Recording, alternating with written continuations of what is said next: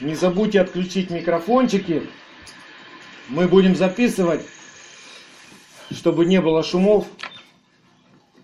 Благословен наш Господь. Шаббат шалом, Израиль. Шаббат шалом всем, кто продолжает верно идти путем Авраамовым, хотя ветер дует в лицо, хотя враги кругом рычат, да, хотя нас толкают, нападают на нас, но мы стоим, да, именем Господним, держимся. С нами Бог Якова, Бог нашей силы и крепости. И мы сегодня продолжаем наш недельный путь в новом учебном году. И мы с вами проходим главу Хаей Сара. Хаей Сара. Жизнь Сары. И сегодня мы увидим в этой недельной главе образ жизни праведной души. Так и называется проповедь. Образ жизни праведной души. Я прочитаю первые два стиха, и мы начнем размышлять. Жизни Сариной было 127 лет. Вот лета жизни Сариной. И умерла Сара. В Кириав, Арбе, что ныне Хеврон, земле ханаанской. И пришел Авраам рыдать по Саре и оплакивать ее. Вот такая вот благая весть из этой недельной главы, которая называется «Жизнь Сары», но все, что там про жизнь сказано, вот лета жизни Сариной. И умерла Сара. Что ж такое происходит в этой недельной главе? Почему в этой недельной главе говорится о смерти? О смерти Сары говорится, о смерти Авраама говорится, о смерти Исмаила говорится, да? Что ж здесь такого ценного для нас? Мы сегодня увидим это, пусть Бог нам даст откровение и премудрость, чтобы нам познать Его и видеть путь, по которому нам идти, и извлекать полезное. Мы с вами находимся, друзья, в месяце, восьмом месяце в Божьем календаре. В Израиле этот месяц, это время между праздниками Суккот и Ханука называется темным временем. Или еще называется началом судов Божьих во тьме. Вы помните, как начинается новый день, когда Бог сотворил все? Он начинается с тьмы. Он начинается тоху вавоху, помните? Вспомним, давайте, Бытие, первая глава, с 1 по 3 стих. Вначале сотворил Бог небо, землю, Земля же была безвидна и пуста, и тьма над бездною. Здесь стоит и в иврите, в Торе, тоху вавоху. И Дух Божий носился над водою. И сказал Бог, да будет свет, и стал свет. И так у нас каждый год. Новый учебный год начинается, как и новый день, с чего-то непонятного, с чего-то темного, с чего-то ну, не, то, что не очень и радует, да, темно, страшно, непонятно. И этот месяц называется в Израиле еще Хишван, но это уже название придумали, а, когда Израиль находился в Вавилоне. И Хишван, или еще точнее Мар Хишван, дословно означает горький. То есть этот месяц горький в календаре. Почему горький? Потому что в этот месяц в истории Израиля происходили одни печальные события, горькие события. В третьем царстве 12.32 там история о том, как Иеровам соорудил жертвенник идолам, да, и начал поклоняться идолам. И в Израиле начались большие проблемы. Бытие 7.11. В этот месяц начался потоп, друзья, помните? 40 дней вода и с неба, и из-под земли наполняла землю. И все погибли, кроме восьми душ, которые были в ковчеге, да? В Бытие 35.19 в этот месяц, говорится, умерла Рахель, жена Якова, одна из жен Якова от которой родился Вениамин. Помните, когда она родила Вениамина, и она умерла? И есть также Мидраш, мудрецов Торы, которые говорят, что и Сара умерла как раз в этот месяц. То есть мы с вами в этот месяц всегда читаем эту недельную главу «Жизнь Сары», а Сара умерла. Но вначале этот месяц назывался в Израиле Буль. Буль. Вот такое смешное название Буль. Что вам напоминает Буль? Булькает вода, да? Да. Потоп. Буль-буль. И начался потоп, да? Ну, буль, это еврейское слово, оно имеет несколько смыслов, похожих друг на друга. Увядать, ком грязи, замешивать. В этот месяц все травы в полях увядают, засыхают. В этот месяц начинаются дожди, и земля берется комками, то есть как грязь становится. И в этот месяц а, замешивают уже, кормят уже не свежей травой, а кормят заготовленными кормами, силосом, то есть замешивают всякие для животных корм, силос там делают. То есть вот такого значения. Что же нам Бог хочет в этой недельной главе показать? Я увидел что Бог открывает нам здесь образ жизни праведной души. Ведь Сара, она жена Авраама, да? Авраам праведен. И жена всегда, она как душа в человеке. Если Авраам это дух, то Сара душа. И помните, в 1 Коринфянам 11.3 написано, что жене глава муж – то есть душа должна быть покорна мужу своему. Душа должна быть покорна духу. Не душа должна водить нас в жизни, а сердце, дух, соединенный с Господом, Слово Божье.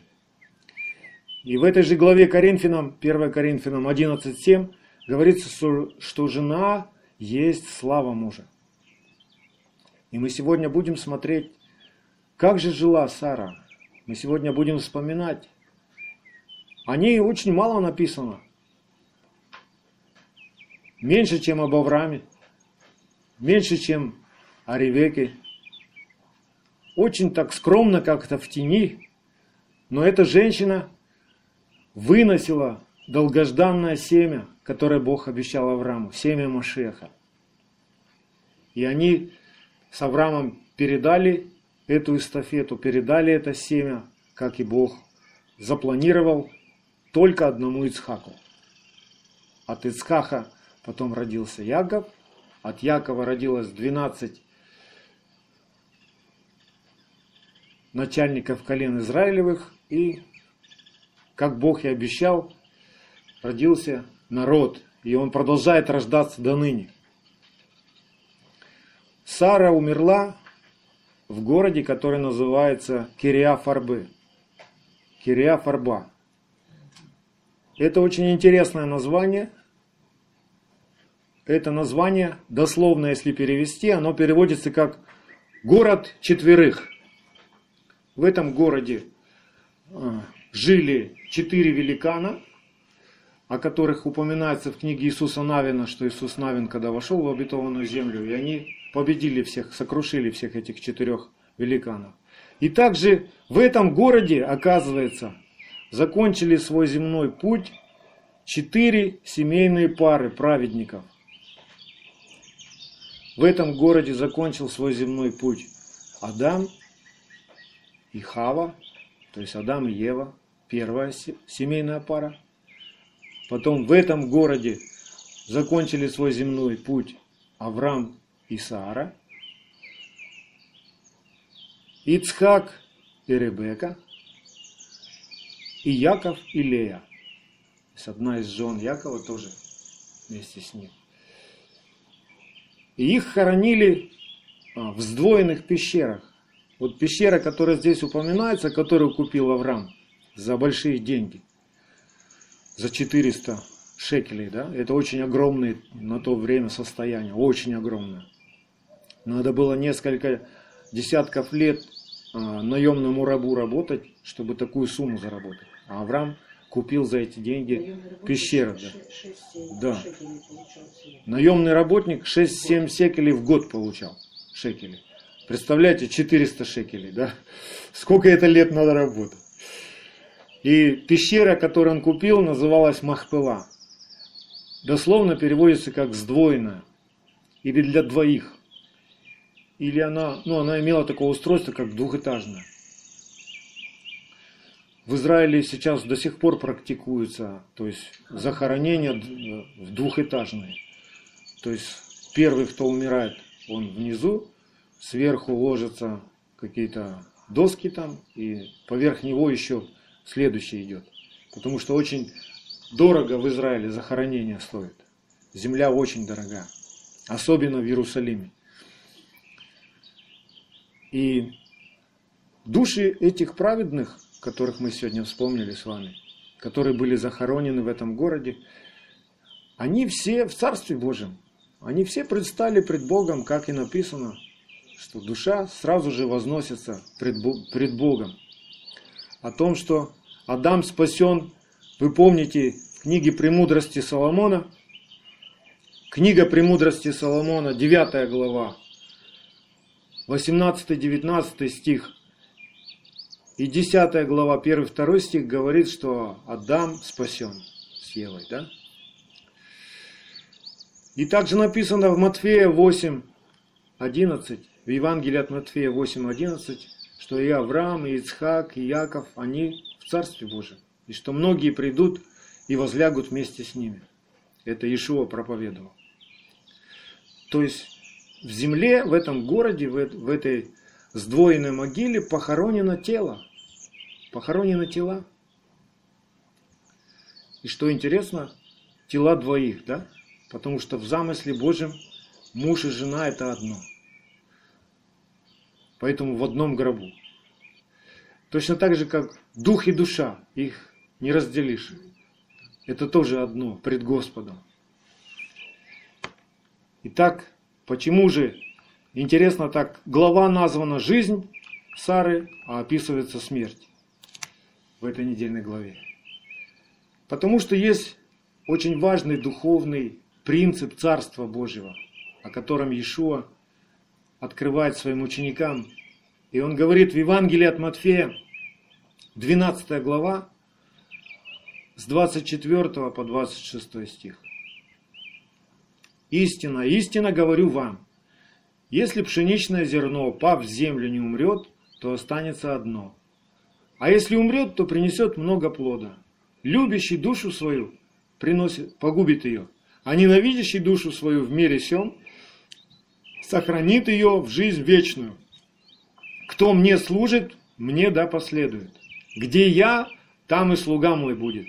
И кто мне служит, того почтит Отец мой. Мы знаем, что Ишуа, человек, он умер, да? Он был распят на кресте, и он умер, его смерть зафиксировали. Но Бог воскресил его в новом прославленном теле, да?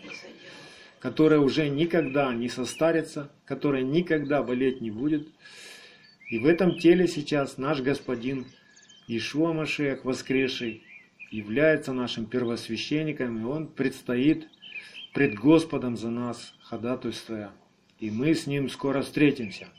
Если претерпим до конца и сохраним веру, да, мы с Ним обязательно встретимся и прибудем с Ним вовеки. И мы понимаем, что когда земной путь заканчивается и так суждено, что человек, ну, ему надо умереть, как написано Евреям 9.27. Человеку положено однажды умереть, имеется в виду тело. То есть душа должна отделиться, а тело должно вернуться в прах, откуда и взято. А потом суд написано. Однажды умереть, а потом суд – а после суда еще возможна и смерть вторая. Помните в Откровении, 20 главе? Что те, кто неправильно жил, те, кто не исправился за земную жизнь, у них будет еще и вторая смерть. Они воскреснут на суд, и когда суд совершится над, всем, над всяким человеком, те, кто был послушен Господу, ходил его путями, они останутся в Царстве Божьем. Те, кто был против его выбросят во тьму внешнюю, в озеро Огненное, и там будет плач и скрежет зубов навеки. Поэтому, Боже, охрани нас и спаси нас, чтобы мы сейчас были приготовлены, чисты, непорочны, до того дня, когда наша душа отделится, отделится от этого тела и обретет вечное тело, которое Бог уготовал. Так задумал Господь. Смотрите, когда Адам и Хава согрешили в Эдемском саду, смерть вошла во всех человеках, написано. То есть вот эта вот отрава, она отравила наше тело, и наше тело потеряло свою вечную силу. Да? Оно стало стареть, оно стало болеть, появились проблемы. То есть вот это противление Богу, это все плоть, это все а, признаки того, что смерть попала. И душу мы спасаем с вами на земном пути. Когда мы познаем Бога, когда мы вкушаем небесную духовную пищу, истинную, наша душа очищается, омывается, да? Как написано, вы уже очищены через Слово Божье. Слово Божье это ж не материальная пища, так ведь? Это не просто хлеб, который мы в магазине покупаем или который мы сами лепим. Слово Божье дает нам духовную силу, и наша душа от этой силы преображается. Она становится чистой. А вот что с нашим телом? Как нашему телу очиститься от скверной смерти? Ему положено возвратиться в прах, и только тогда душа, которая чиста, она может целиться в прославленное, в чистое, тело, в вечное тело. Вот таким только образом. Только вот так вот человек приходит в совершенство. То есть все в нем будет. И дух, и душа, и тело во славу Господа. Все в нем будет. Мы с вами знаем, что смерть это последний наш враг. И когда смерть будет побеждена? Какой праздник? Кто помнит? Какой праздник смерть будет побеждена? При, последней, при звуке последней трубы. Какой это праздник? Йом-Кипур! Правильно. В Йом-Кипур однажды прозвучит последняя труба, и смерть будет побеждена навеки. То есть смерть и ад будут брошены в озеро Огненно. Это произойдет уже после тысячелетнего царства нашего господина Ишуа Машеха здесь на земле. Каким образом, давайте вспомним, каким образом спасается наша душа. Очень короткое объяснение дает Павел в письме к Галатам. Галатам 2 глава, 19-20 стих. Галатам 19, 2 глава, 19-20 стих. Я прочитаю этот отрывок, эти два стиха, только сразу с разъяснением, да? Как мы его читаем, как мы его понимаем. Потому что человек, который не знает Тору, который не знает, как спасается душа, через что спасается душа и от чего спасается душа, он не понимает, что здесь пишет Павел. Помните, где-то Павел в одном из писем пишет, что пишу к тем, кто знает Тору, кто разумеет Тору. Мы с вами уже понимаем, что Тора, это пятикнижие Моисея, мы без нее никуда. Посмотрите на свои руки. Сколько у вас пальцев на левой руке? Пять. Пять. А на правой? Тоже пять. А на ногах сколько? Тоже по пять. То есть и слева, и справа, и каждый твой шаг ты должен ступать и помнить заповеди Господа Бога нашего, которые изложены вот и написаны в пяти книгах Моисея. Это наша опора. Вот на чем мы стоим. Вот основание нашей веры. Аминь. Смотрите, что здесь Павел пишет Галатам. Я сразу с разъяснениями читаю. Посредством закона, то есть узнав заповеди Бога, я, тот, который раньше нарушал закон, умер для закона. То есть для того, чтобы теперь уже жить для Бога, исполняя заповеди Его закона. Я сораспялся Машеху, То есть распял беззаконие и похоти свои. И уже не я, прежний беззаконник, живу, но живет во мне Машиах, исполняемое Слово Божье. А что ныне живу во плоти, в этом еще теле, то живу верою в образ жизни Сына Божия, Слово Божье, возлюбившего меня и предавшего себя за меня. То есть вы видите, как здесь, в этих двух стихах, совершилось спасение души. Она преобразилась. Раньше эта душа творила беззаконие, но встретившись со Словом Божьим, она соединилась с Ним, растворилась Слово Божье в ней, в крови, верою. И теперь уже не я живу, но живет во мне исполняемое Слово Божье. Вот как совершается спасение. Помните, если дословно разобрать словосочетание Иешуа Машех. Слово Иешуа, имя Иешуа означает спасение, а Машех означает исполняемое Слово Божье. И если все это соединить, получится спасение через исцеле... с... Э, исполнение Слова Божьего. Вот как совершается наше спасение. Нет других путей, как спастись человеку. Как бы он ни мечтал, как бы он ни фантазировал, кем бы он себя ни считал, спасение, оно назначено Богом именно только таким. Только так оно совершается. И если мы посмотрим на все Писание от начала до, до самого конца, то мы с вами поймем, что там речь идет о спасении нашей души. От чего наша душа спасаться должна? От беззаконий, да. То, как мы с вами раньше жили, мы жили неправильно. Но теперь встретились со Словом Божьим, поняли, как правильно, и теперь учимся делать правильно, делать правду.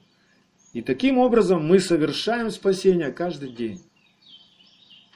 То есть мы преображаемся в тот же образ, который явил нам Ишуа Машех. Наш образ жизни должен быть таким же, как и он показал нам пример. Вот так совершается наше спасение. Как спасся Ной? Давайте вспомним.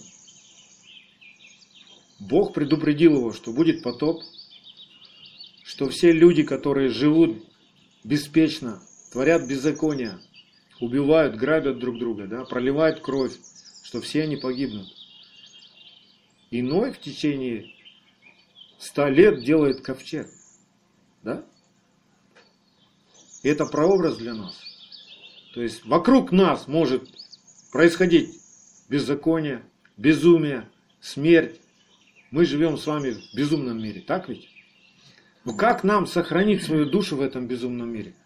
Нам надо пребывать в ковчеге Слова Божьего. То есть, когда, несмотря ни на что, что вокруг происходит? Что вокруг говорят? Ты держишься за Слово Божие и поступаешь так в своей жизни, как оно говорит, то ты пройдешь все бури.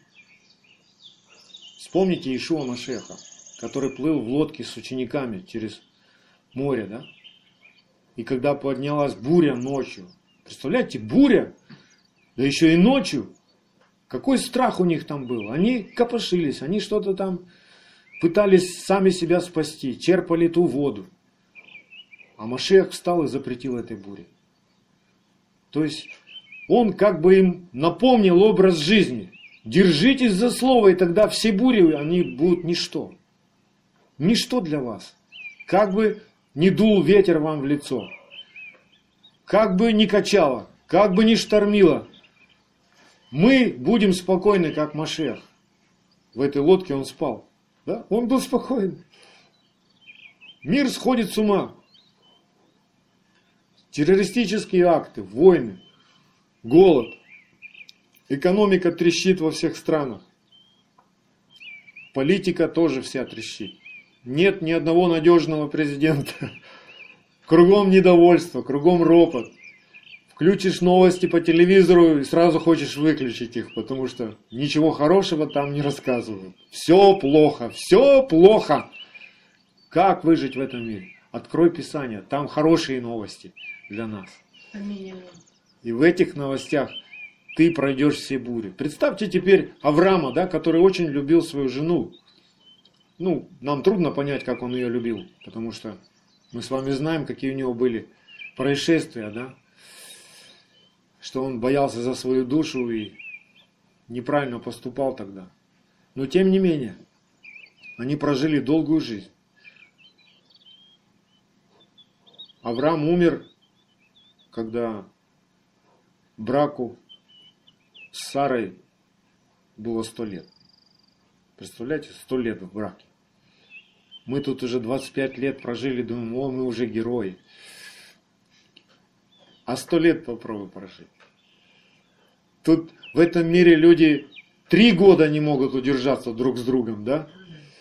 Расписались, поженились, отгуляли свадьбу, и начинается жизнь. И начинаются терки и проблемы, и не могут удержаться. А тут еще смерть, представляете, смерть любимого человека. Как все это вынести, как все это пережить? Что делает Авраам, когда Сара умерла? То есть, чем его сердце наполнилось? Какие мысли у него были? А он берет своего раба и посылает, что жизнь продолжается, посылает своего раба за невестой для своего сына.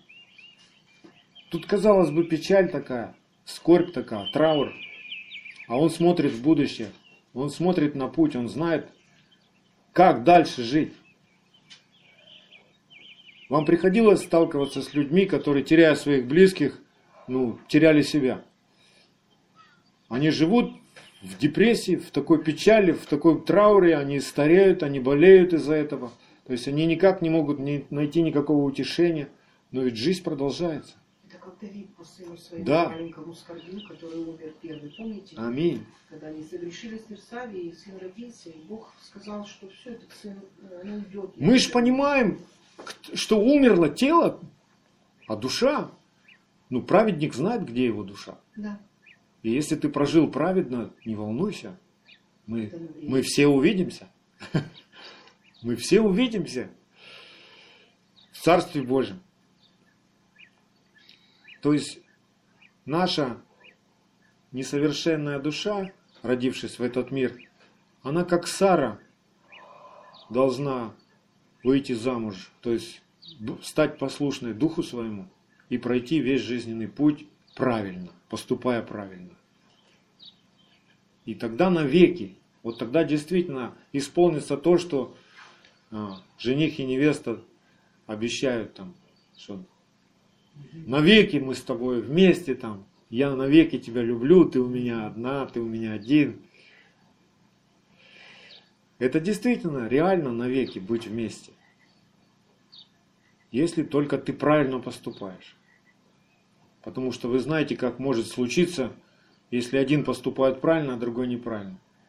Что придут ангелы, Один возьмется, другой оставит. на постели одного возьмут с собой, а одного оставят. И такое может быть, не дай Бог. Господи, сохрани каждую семью, сохрани всех нас. То есть мы, как и Сара, мы должны быть послушны и быть водимы Духом, быть покорны. Не сами себя должны спасать, но довериться Слову Божьему. То есть выйти, нам нужно выйти замуж за Слово Божье. Слово Божье должно стать нашим мужем, нашим царем, нашим господином. Тогда мы все пройдем.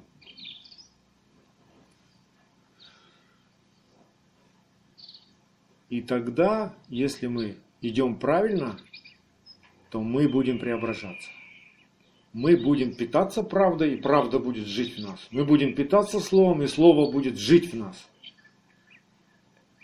Это не будет, не, будет не только для нашего личного спасения, но и также для спасения всех наших близких. Потому что мы для них станем светом.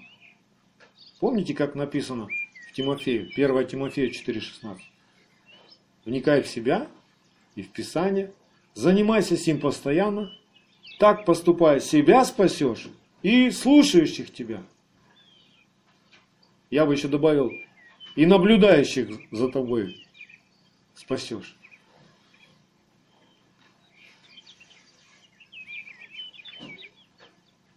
Хава Ева, да, она в Писании как бы образ, ну, она плотская мать всего человеческого. Она, ну, ее еще проматерь называют, да, мать всех, всего человечества, Хава, да. То есть она в себе а, несла физическое, ну, способность вы, вынести физическое семя всего человечества. Вот почему мы рождаемся, и мы уже рождаемся согрешившими. Потому что мы все там были, в Адаме, и в Саре, мы, ой, и в Еве мы были там, в Эдемском саду. Мы согрешили там. Все человечество там согрешило. И нам теперь всем надо спасаться. То есть Ева, Хава, она плотская мать всего человечества. А Сара, Сара уже в Писании, это образ небесной души человека. Мы сейчас это увидим через все Писание. Вспомните книгу Откровений, 21 главу, первые три стиха. Помните, что видел Иоанн? Видел небесный Иерусалим, приготовленный как невеста, которая жена Агнца, скиния Бога с человеками. Да? Поэтому Сара – это образ небесной души, это образ невесты, жены Агнца, образ небесного Иерусалима, скинии Бога. И еще написано о ней, Павел пишет, называет ее матерью возрожденного в Машехе человека. Это, впрочем, и всего истинного Израиля, всего народа Божьего Израиля. То есть она мать всем верующим, всем, кто идет путем Авраама, Сара мать является. Как это понять? Что мы унаследовали от Авраама через веру? Что мы унаследовали? Мы унаследовали Машеха. Вот это семя, которое Бог ему обещал. Потому что истинный Израиль – это не просто кто по плоти родился от Авраама, а истинный Израиль – это тот, кто жил как Авраам. Чем жил Авраам? Какой правдой жил? Каким образом жизни жил Авраам? В Аврааме пребывало исполняемое Слово Божие. В Аврааме пребывал Машех. И вот это передается из рода в род, из рода в род. Кому Авраам и Сара передали это семя? Ицхаку. А Ицхак кому передал? Якову. А Яков кому передал? Двенадцати. И это дошло до Давида. И от Давида потом однажды рождается Иешуа, наш господин, человек Иешуа которого Бог соделал Машехом, да? То есть в Иешуа тоже должен был возрасти Машех. И он возрастал до 33 лет. В Иешуа возрастал Машех. Иешуа учился от Иосифа и Марии, учился Торе, учился Писанию, учился делать правду, познавал Бога, Его любовь и познал ее во всей полноте. И не согрешил ни в чем. Вот как все это происходило, да? Итак, Сара, мать всем нам,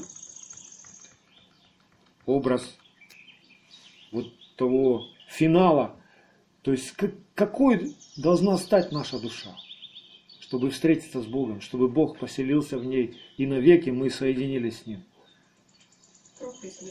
Да, мы сейчас это увидим. Давайте вспомним из Откровения, 21 глава, прочитаем 2-3 стих.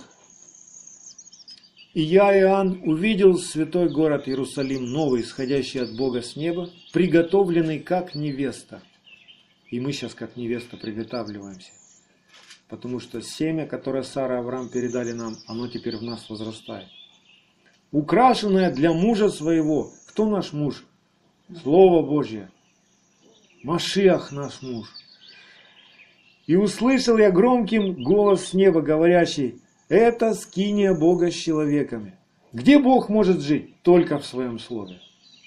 Он не будет жить в наших фантазиях, как ты захотел, что ты сказал, что ты считаешь. Он живет только в своем Слове.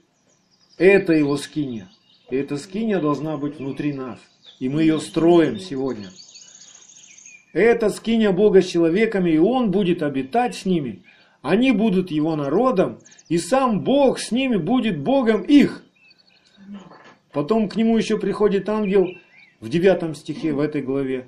Пришел, и пришел ко мне один из семи ангелов и сказал мне, пойди, я покажу тебе жену, невесту Агнца. И он разглядывает, и как все это устроено. То есть это, ну, плоской человек это не может понять, как это жена, невеста, город. Причем тут город? При, причем тут стены, 12 ворот? Зачем все это? Как это? Что это за жена такая? Потому что это все духовное. Это суть наша. Наша духовная суть. И в Галатам Павел объясняет, помните про Агарь, которая родила да, от Авраама в рабство. И про Сару там написано.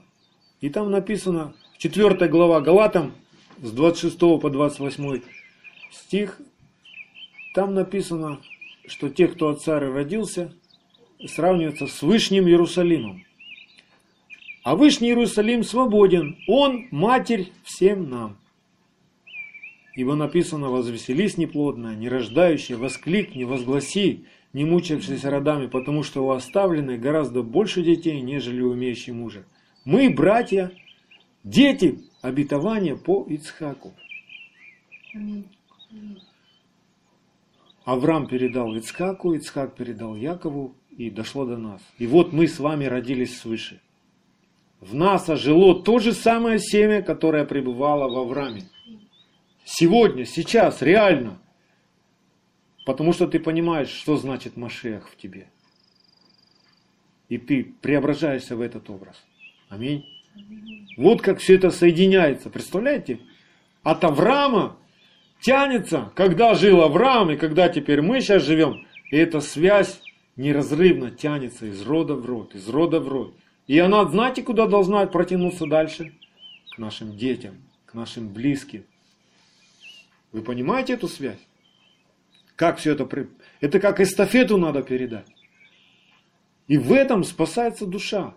И в этом душа будет праведной, если она так живет.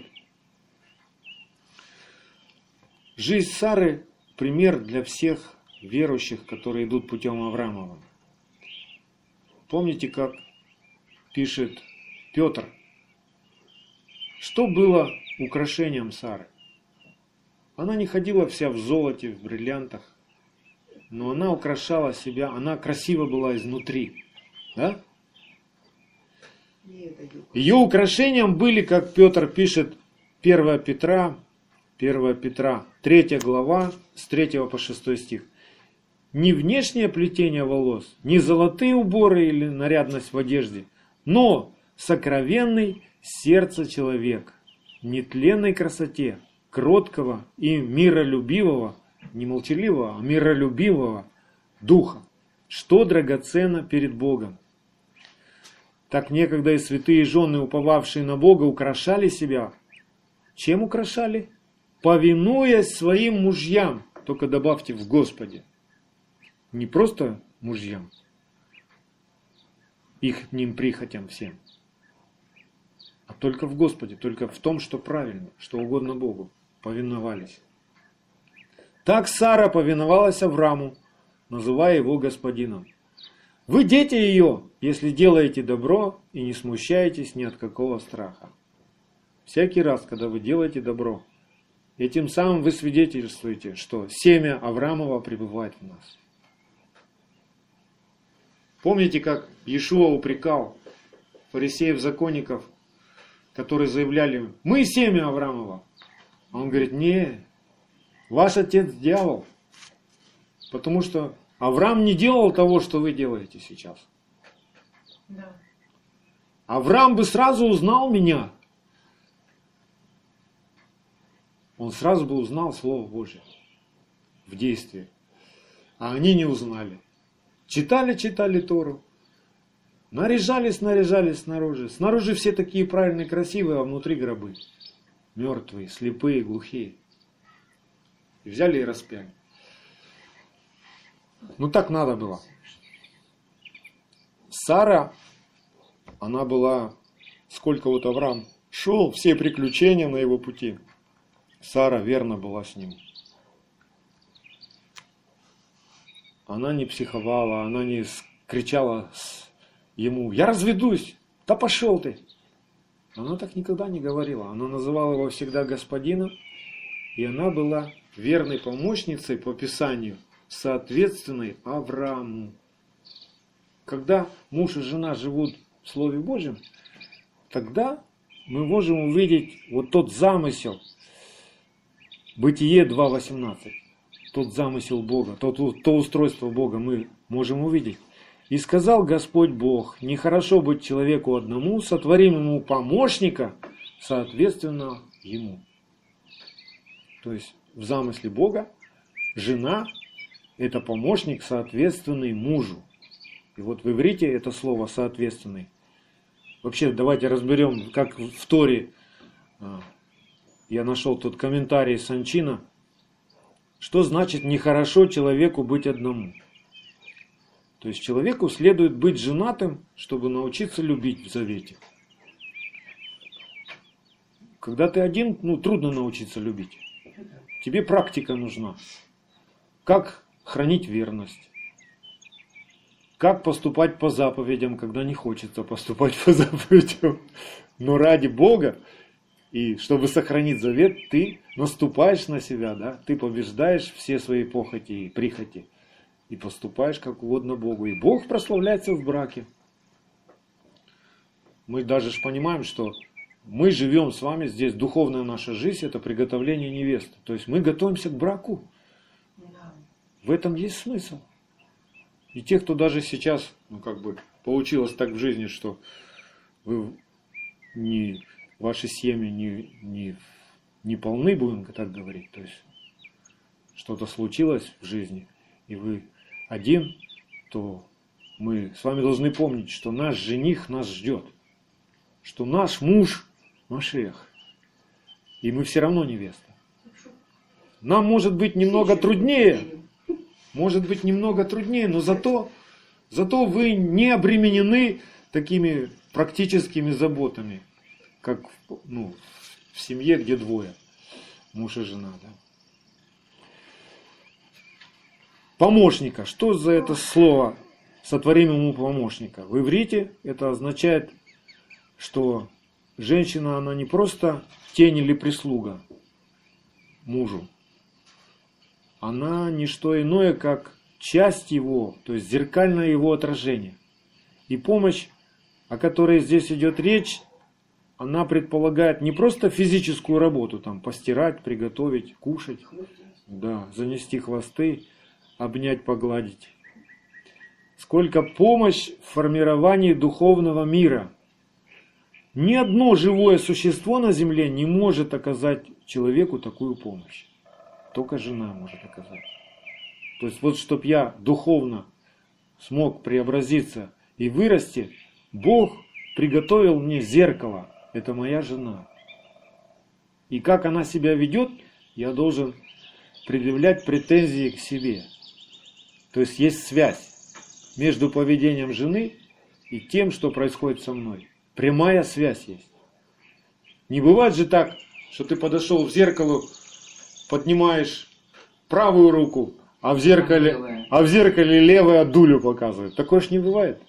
То есть это зеркальное отражение того, что с тобой происходит. И вот это соответственного ему, дословно, и так комментирует Санчина, а, там в иврите стоит слово «кенигдо». «Кенигдо».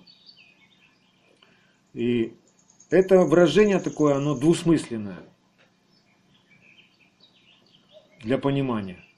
Первый смысл, то есть, кто такая жена своему мужу? Это тот, кто дополняет и стоит рядом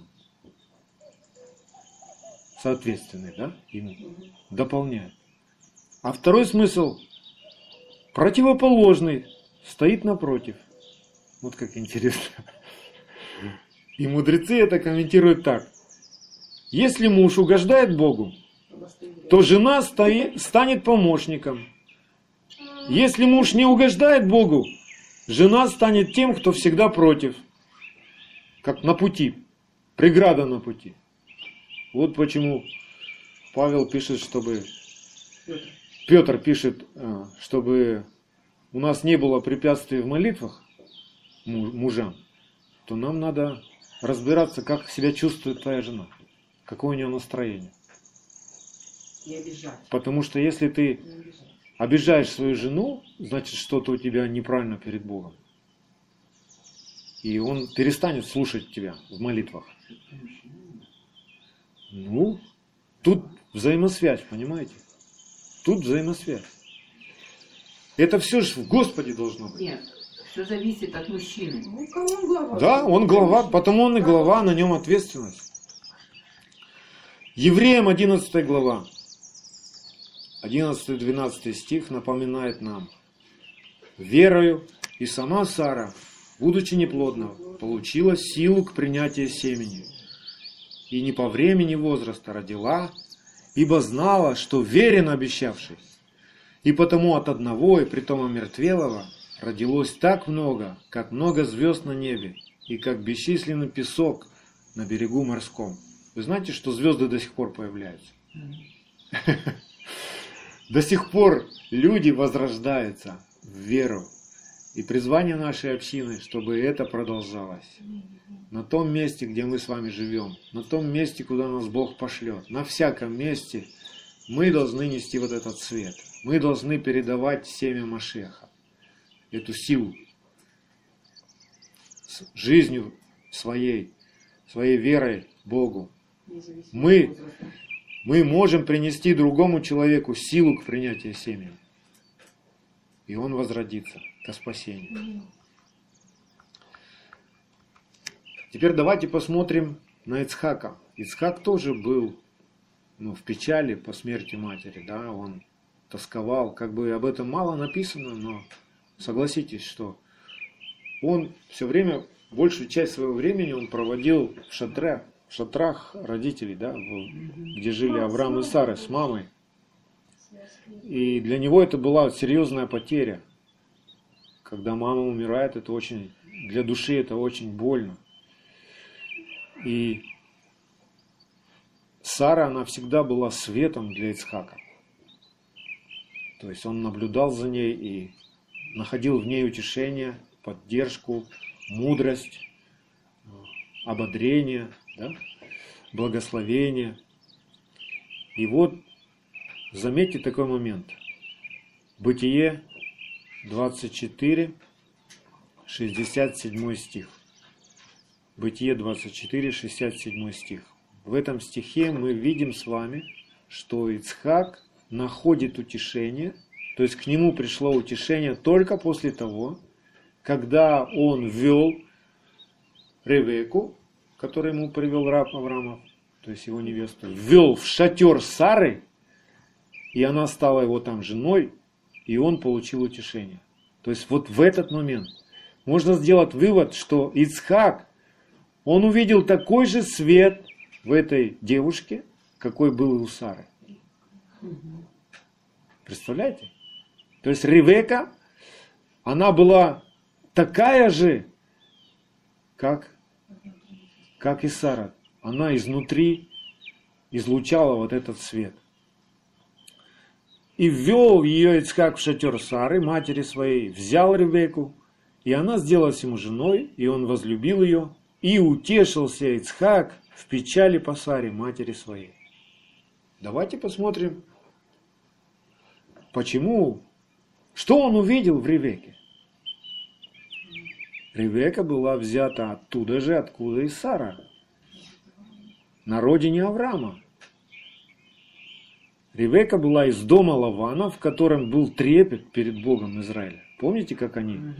Ну, Господу угодно, то вот так вот и вот так вот. То есть они знали Бога Израиля. Это в бытие можно посмотреть 24 стих, о, 24 глава, 51-52 стих. Вы можете увидеть, что в этом доме был страх Господень трепет перед Богом.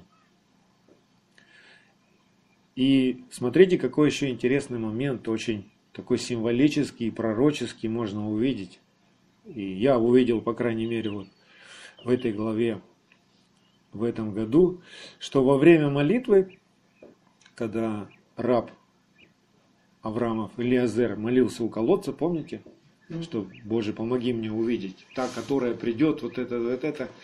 И написано, еще не перестал он говорить, в скобках тут стоит, в уме своем. То есть он еще только думал, ну как бы внутренне только молился к Богу. И вот вышла Ревека, которая родилась от Вафуила, сына Милки, жены Нахора, брата Аврамова, и кувшин ее на плече ее.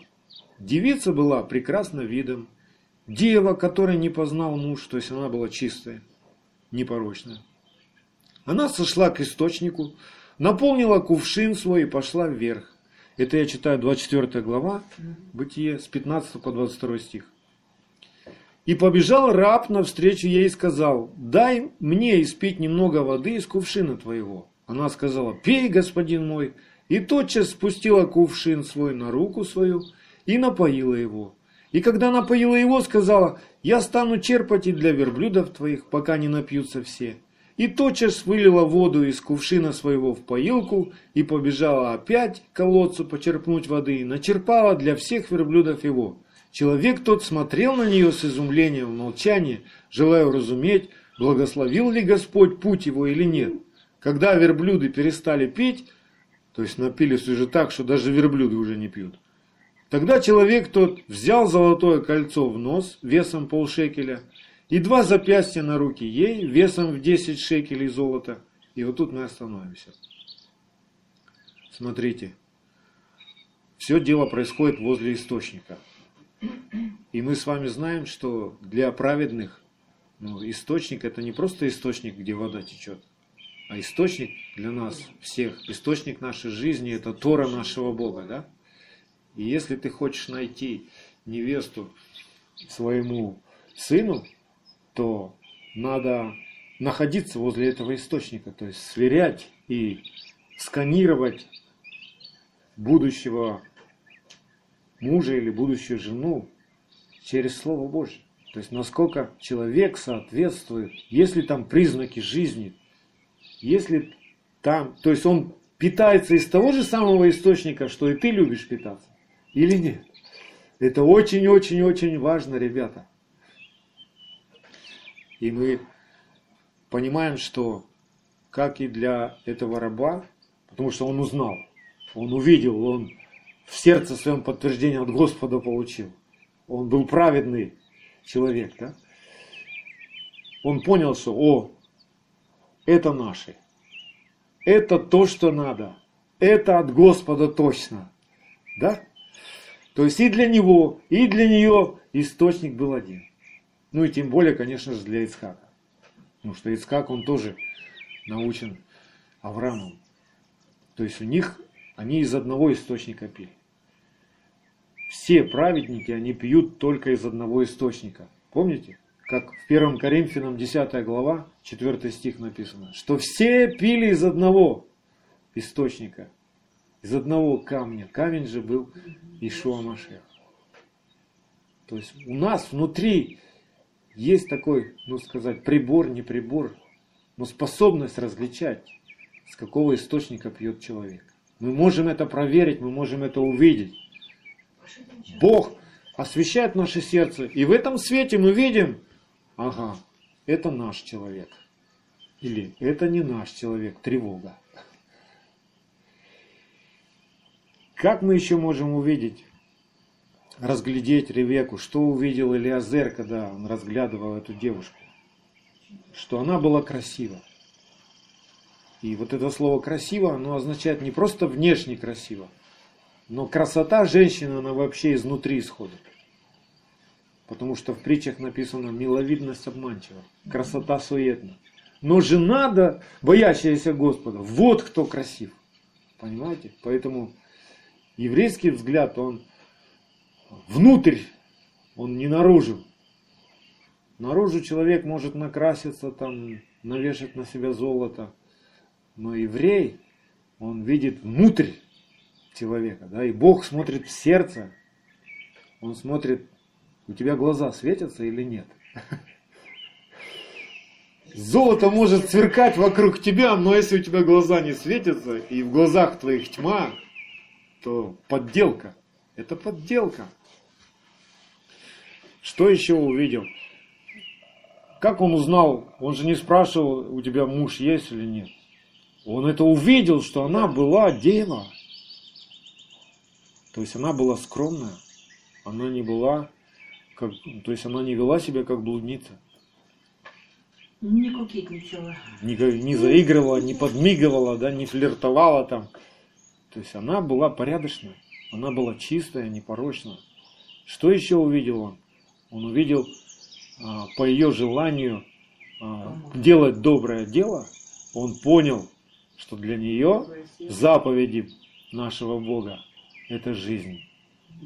Он не упрашивал ее, как бы там, ну да, ну-ка давай-ка. Она не торговалась с ним, там, я тебе продам там столько кувшинов. Или я тебе напою верблюдов, а ты мне за это отвесь деньжат по курсу доллара. Нет, этого не было. И тогда, когда этот раб разглядел вот так вот Ревеку и понял, что это она, что она достойна Ицхака, Бог через него как бы обручает, уже обручает. То, что происходит дальше, написано, что Элиазер взял золотое кольцо. Золотое кольцо это всегда символ завета, да? Брачного завета. Золотое кольцо в нос, ну тогда в нос цепляли. Весом в полшекеля – вы помните, что, что означает полшекеля? Это посвящение Богу. То есть, давайте вспомним это место, это исход 30 глава. Исход 30 глава с 11 по 16 стих. И сказал Господь Моше, говоря, когда будешь делать исчисление сынов Израилевых при пересмотре их, то пусть каждый даст выкуп за душу свою Господу при исчислении их, и не будет между ними язвы губительные при исчислении их. Всякий, поступающий в исчисление, должен давать пол шекеля, шекеля священного, в шекеле 20 гер, пол шекеля приношения Господу всякий, поступающий в исчисление от 20 лет и выше, должен давать приношение Господу. Богатый не больше и бедный не меньше. Пол шекеля должны давать в приношение Господу для выкупа душ ваших. Ну, мы понимаем, что это за выкуп. Посвящение души. И возьми серебро выкупа от сынов Израилевых и употребляй его на служение скинии, собраний. И мы с вами знаем, что из этих полшекеля делались все предметы. Основание столбов Да. вложили. В основание столбов скинии вкладывались. То есть Невозможно служить и угодить Богу, если ты не посвящаешь свою душу. И Бог а, показал это Элиазеру, то есть Элиазер увидел в Ревеке, что она посвящена Господу, и он символически как бы это подтвердил. Дал ей золотое кольцо, как символ завета, весом в полшекеля, как ну, на, в ответ на ее посвящение души. И дальше смотрите, что интересно – и два запястья на руки ей весом в 10 шекелей золота. Что вам это напоминает? Это две скрижали каменные с десятью заповедями, да? Так, то есть он понял, что жизнью является для этой девушки, и что она пригодна стать женой Ицхака. Второзаконие, 4 глава, 12-13 стих. И говорил Господь к вам на горе из среды огня, глаз слов его вы слышали, но образа не видели, а только глаз. И объявил он вам завет свой, который повелел вам исполнять десятословие. И написал его на двух каменных скрижалях. Как мы молимся с вами молитвы Шма Израиль? Навяжи их повязкой на руки свои, да? То есть твои руки должны делать правду. Твои руки не должны участвовать в бесплодных делах тьмы. Не должны творить беззаконие, нарушать заповеди. Да? И вот это когда два запястья золотых весом 10 шекелей у тебя на руках, это пророческий очень, да. Это ты несешь ответственность. Вот что увидел Элиазер. И когда он с караваном, помните, как еще, что он еще увидел, что она сразу согласилась. Ей как бы родственники говорили, ну побудь еще. Давай спросим у нее, захочет она, не захочет. Она, скра- она сразу сказала, пойду. Пойду, что сидеть? Все решено. То есть она была решительна. Это тоже говорит, а, что она была тверда в вере. И что у нее тоже было откровение. Что пришел момент, пришел час, и это все от Господа. Она немало не сомневалась. Хотя она его еще и не видела Ицхака. Да? Вот как так может девушка? И мы ж тоже так. Ну мы ж не видели воплоти Машеха. Машеха, да, господина наш. Мы что же не видим? Но мы идем. Мы похожи, если мы так идем. На Ревеку. Что происходит дальше в этой недельной главе? Мы видим, что после смерти Сары Авраам берет себе в жены, написано у нас Хитура. Но Ктура это та же Агарь. То есть, ну вот так написали в синодальном переводе Ктура. Но это Агарь. Та наложница, как раз, от которой родился Исмаил. А, он ее опять взял? Он ее опять взял в зоны. Он взял ее женой. Он взял теперь ее уже женой. От нее родилось шесть сыновей. От них родились внуки. Но заметьте, что все эти э, родившиеся потом от Агарь, они не упоминаются дальше в Писании. То есть они уже не являются частью народа Божьего Израиля. Да? То есть судьба их практически неизвестна. Что это за люди были? Авраам и Сара, они свою миссию уже совершили. Они взрастили в себе семя Машеха и передали это Ицкаку, как Бог запланировал все. В Ицхаке наречется тебе семя, да? То есть будет продолжение. Все, не через какого другого человека. И мы с вами тоже так не можем ничего прибавить и ничего не убавить. Как Бог запланировал, так все будет. И когда Аврааму уже 175 лет исполняется, он умирает сам. Интересно, мудрецы толкуют, что значит 175 лет. То есть он выглядел ну, физически как столетний человек, но здоровье у него было как у 70-летнего, и он был непорочен, как пятилетний. Вот все вместе сложить 175 получится. Ну, это такие комментарии мудрецов.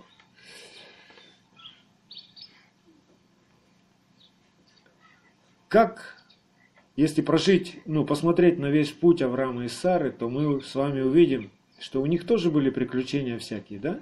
Да. Но как они все это проходили? Почему они все это проходили? Потому что и Авраам, и Сара были верны Богу.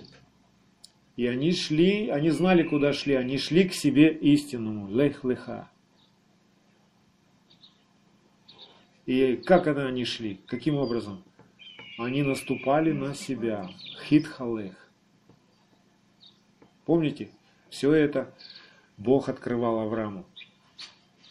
Сначала иди к себе истинному, а потом объясняет, как это иди к себе истинному. Наступай на себя, наступай на все свои похоти, на все свои прихоти. То есть все свои желания сравнивай с желаниями Бога. И если это твое желание, а не его, то выбирай, как выбирает Иешуа, да? Не моя воля, но твоя да будет. Только так мы можем совершить путь Авраама. Если мы пойдем по своей воле, мы с вами наделаем ошибок и горьких ошибок. Смотрите, Авраам, когда решили помочь с Сарой Богу, да, и решили от Агари произвести род народа Израиля, у них ничего не получилось. Кого они произвели на самом деле? По своей прихоти. Они произвели врагов Израиля. Вы знаете, что сейчас до сих пор сыны, народ, который произошел от Исмаила, они враждуют с Израилем. Да? Другая религия прямо.